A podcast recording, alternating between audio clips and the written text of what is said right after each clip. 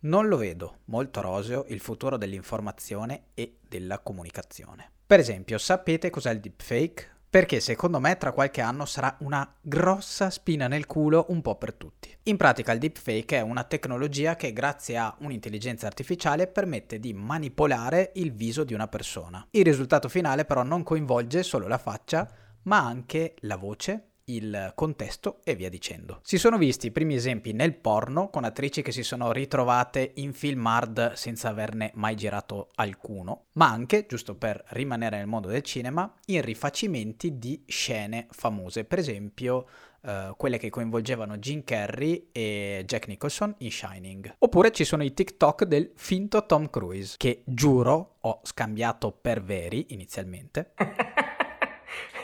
I mean, uh,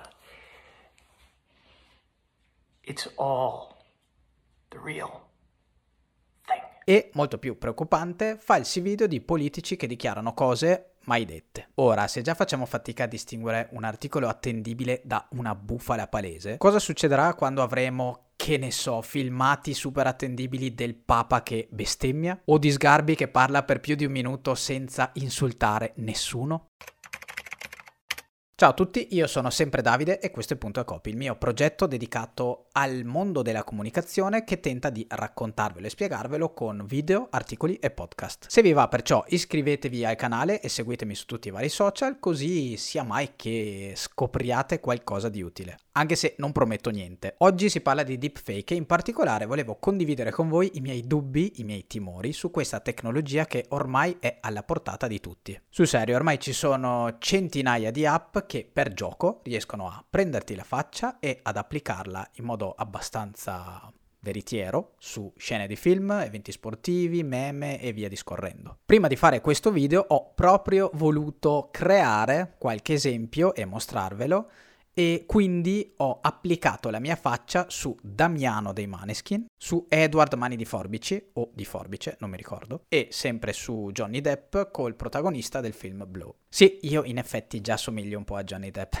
eh sì, magari. Potreste non trovarci nulla di troppo eclatante in questi risultati. Eppure, se provate a pensarci, fino a due o tre anni fa era impensabile fare una cosa del genere senza essere esperti di effetti speciali o comunque di editing video abbastanza pesante. Oggi ci ho messo due minuti con un'app ma perché vi parlo del mio stupore? Beh, perché per quanto sia divertente vedersi fighi come Johnny Depp, iniziano ad esserci dei deepfake che creano parecchi problemucci. Vi citavo prima i casi di attori famosi, ma che sicuramente sono capitati anche a persone comuni, che si ritrovano la propria faccia su quella di un porno attore. Ora è abbastanza facile riconoscere il deepfake perché non è troppo curato, però quanti anni mancano per avere dei risultati capaci di metterci davvero in crisi? E non solo nell'ambito dell'intrattenimento. Secondo me i tempi sono già abbastanza maturi. Se dobbiamo guardare l'informazione, ed è qui che vorrei concentrarmi, già adesso ci sono parecchi problemi nel riconoscere un fatto vero da uno manipolato. I motivi sono i più disparati e comprendono sia la disonestà di alcune testate sia la proliferazione di diseducazione digitale che analfabetismo funzionale. Pensate allora cosa può succedere quando persino il video, che di solito è ritenuto la più vera e attendibile tra le testimonianze, diventa facile da manipolare. Avremmo il virologo di turno che dice tutto e il contrario di tutto. Ah no, in effetti questo succede già, scusate avremmo politici che oggi dicono una cosa e domani dicono l'esatto contrario.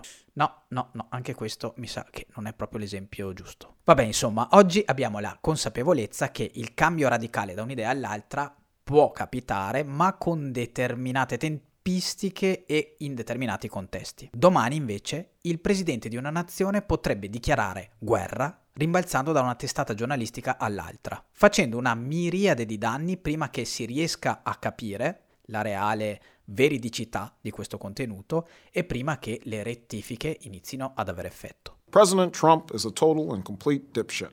You see, I would never say these things, at least not in a public address, but someone else would. Someone like Jordan Peele. This is a dangerous time. Moving forward, we need to be more vigilant with what we trust from the internet.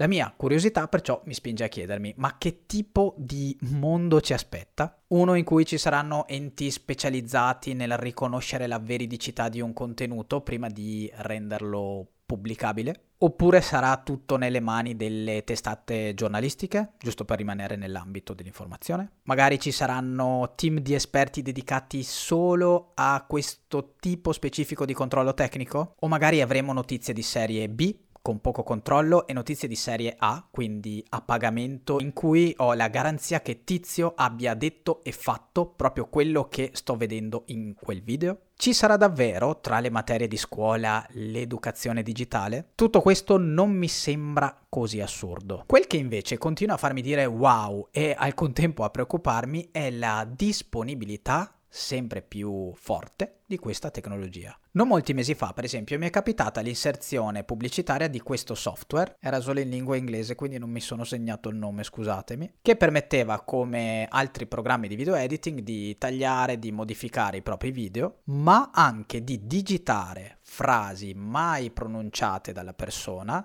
e di fargliele dire con la sua voce. Sì, anche se questa persona non le ha mai dette. È un po' come se io, montando questo video di me, accorgendomi di aver pronunciato male una frase, la modificassi digitando parole mai dette. Col risultato di venire deepfakeato dal software che aggiungerebbe vocalità, tonalità, parole, labiale per farmi dire quanto aggiunto. Pare magia, eppure funziona tra parentesi, per quanto ne so, solo in lingua inglese per ora. Il che mi fa dire, cavolo, è super comodo avere un software del genere per lavorare, ma anche, cavolo, è super inquietante quello che può fare questo programma nelle mani sbagliate. E se non ricordo male, non è che avesse cifre astronomiche. Voglio terminare questo video girando i miei dubbi e le mie ansie a voi. Simpatico, devo dire. E quindi, intanto, chiedendovi se conoscevate questa tematica e che cosa ne pensate. Come potrebbe essere il prossimo futuro con l'impiego sempre più consistente del deepfake? Potenzialmente in qualsiasi ambito. Io ve ne ho parlato a grandi linee oggi, giusto per darvi un'idea di una tecnologia che già esiste, ma che molti in realtà ignorano. E quindi ditemi pure se vi va un approfondimento e in caso parliamone qui sotto nei commenti. Vi ricordo poi di, se vi va di sostenermi,